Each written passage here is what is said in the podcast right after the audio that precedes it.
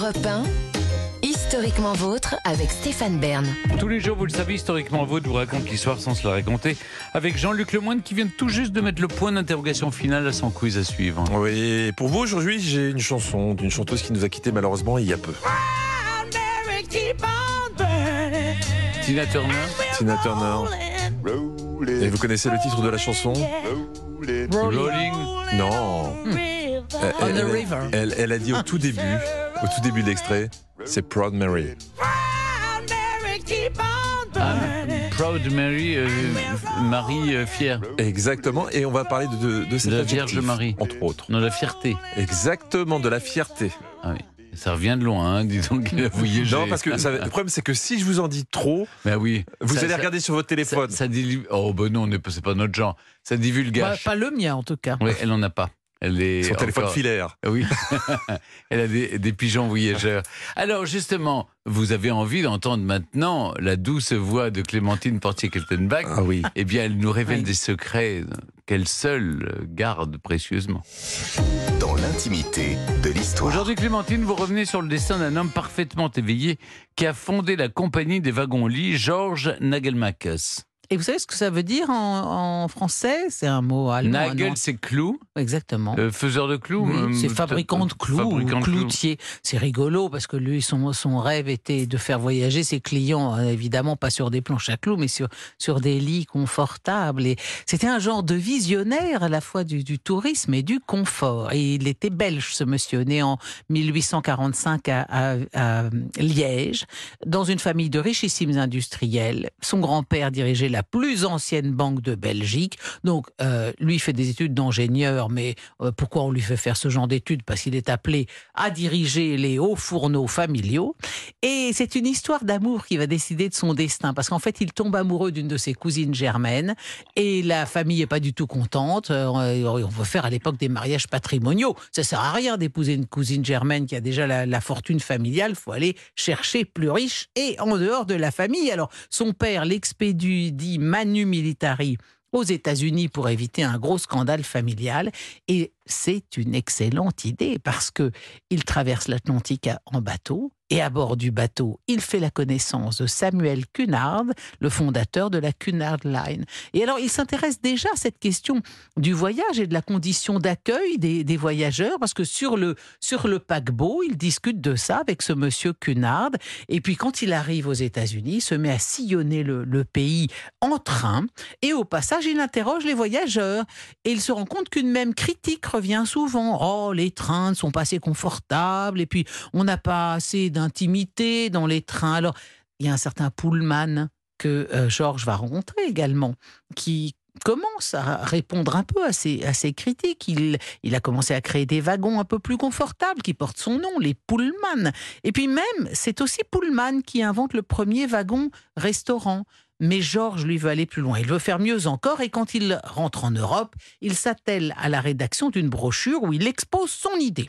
Et c'est dans cette brochure que pour la première fois apparaît le terme de wagon-lit. Donc le wagon-lit, c'est vraiment une invention de George Nagel-Makers.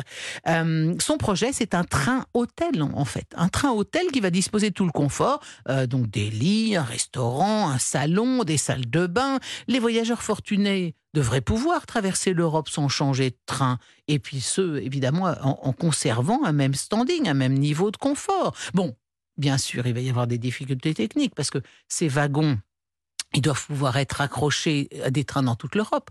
Or, d'un pays à l'autre, l'écartement des rails n'est pas le même, comme vous le savez. Donc, ces voitures-là, il va, il va falloir qu'il y ait un dispositif qui permette de les adapter à la largeur des rails dans les différents pays. En novembre 1872, George Nagelmakers obtient l'autorisation de faire circuler sur la ligne Paris-Vienne un premier wagon-lit dont il a financé et supervisé la fabrication. Et c'est tout de suite un immense succès, ben bien sûr. Mettez-vous à la place des voyageurs plutôt que de rester debout en ayant mal au dos pendant des heures.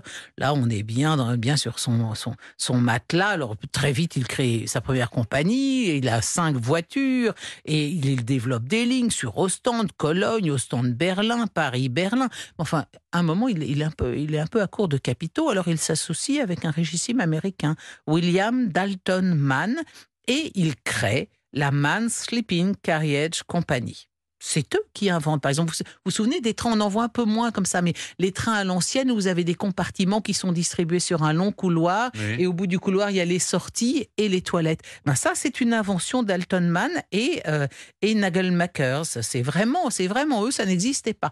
Et pour faire de la publicité à ces voitures, Mann va parvenir à convaincre le prince de Galles d'utiliser un de ses wagons-lits pour se rendre au mariage de son frère à Saint-Pétersbourg. Et à partir de ce moment-là, les contrats affluent. Fin 1876, la compagnie Mann Sleeping Car possède 53 voitures. Et en décembre 77, elle devient la compagnie internationale des wagons-lits et des grands espaces européens. Euh, les années suivantes, tandis que Mann se vend ses parts et retourne aux États-Unis, eh bien Nagelmakers continue à développer sa compagnie et il crée le fameux Orient Express. Là encore, il, soutient, il aura le soutien du, et le parrainage du, roi des Belges, Léopold II. Pourquoi? Parce que Léopold II a racheté les, actions de, l'américain et donc il a des billes dans l'affaire. Donc il est dans son, intérêt de faire la promotion du, du, de l'Orient Express auprès de toutes les, les têtes couronnées d'Europe. Et c'est notamment un peu grâce au roi des Belges, Léopold II, euh, que l'Orient Express devient le roi des trains et le train des rois. Mais Nagelmaker, c'est aussi le fameux train bleu, vous, euh, le, Bah oui. le, train bleu dont il ne reste aujourd'hui que le, le, restaurant de la gare de Lyon. Mais toutes les vedettes autrefois prenaient le temps en train bleu. Marlène Dietrich, Gabin, Cocteau, Coco Chanel, Freud, Tolstoï ou même Albert Einstein ont pris le train bleu. Bon, Nagelmakers, lui, il disparaît en 1905. Il avait rêvé de faire voyager dans un seul et même train au-delà des frontières. Eh ben, euh, par chance, il n'a pas vu l'Europe se déchirer pendant la Grande Guerre. Mais quoi qu'il en soit, c'est bien à bord d'un wagon-restaurant numéro 2419 de sa compagnie des wagons-lits qui est signé le 11 novembre 1918, l'armistice de la guerre 14-18. Merci beaucoup Clémentine. Maintenant, c'est le moment de l'émission. Vous le savez, chers auditeurs, je ne contrôle plus rien. C'est vous, Jean-Luc, qui prenez la main pour le quiz Burn to be Alive?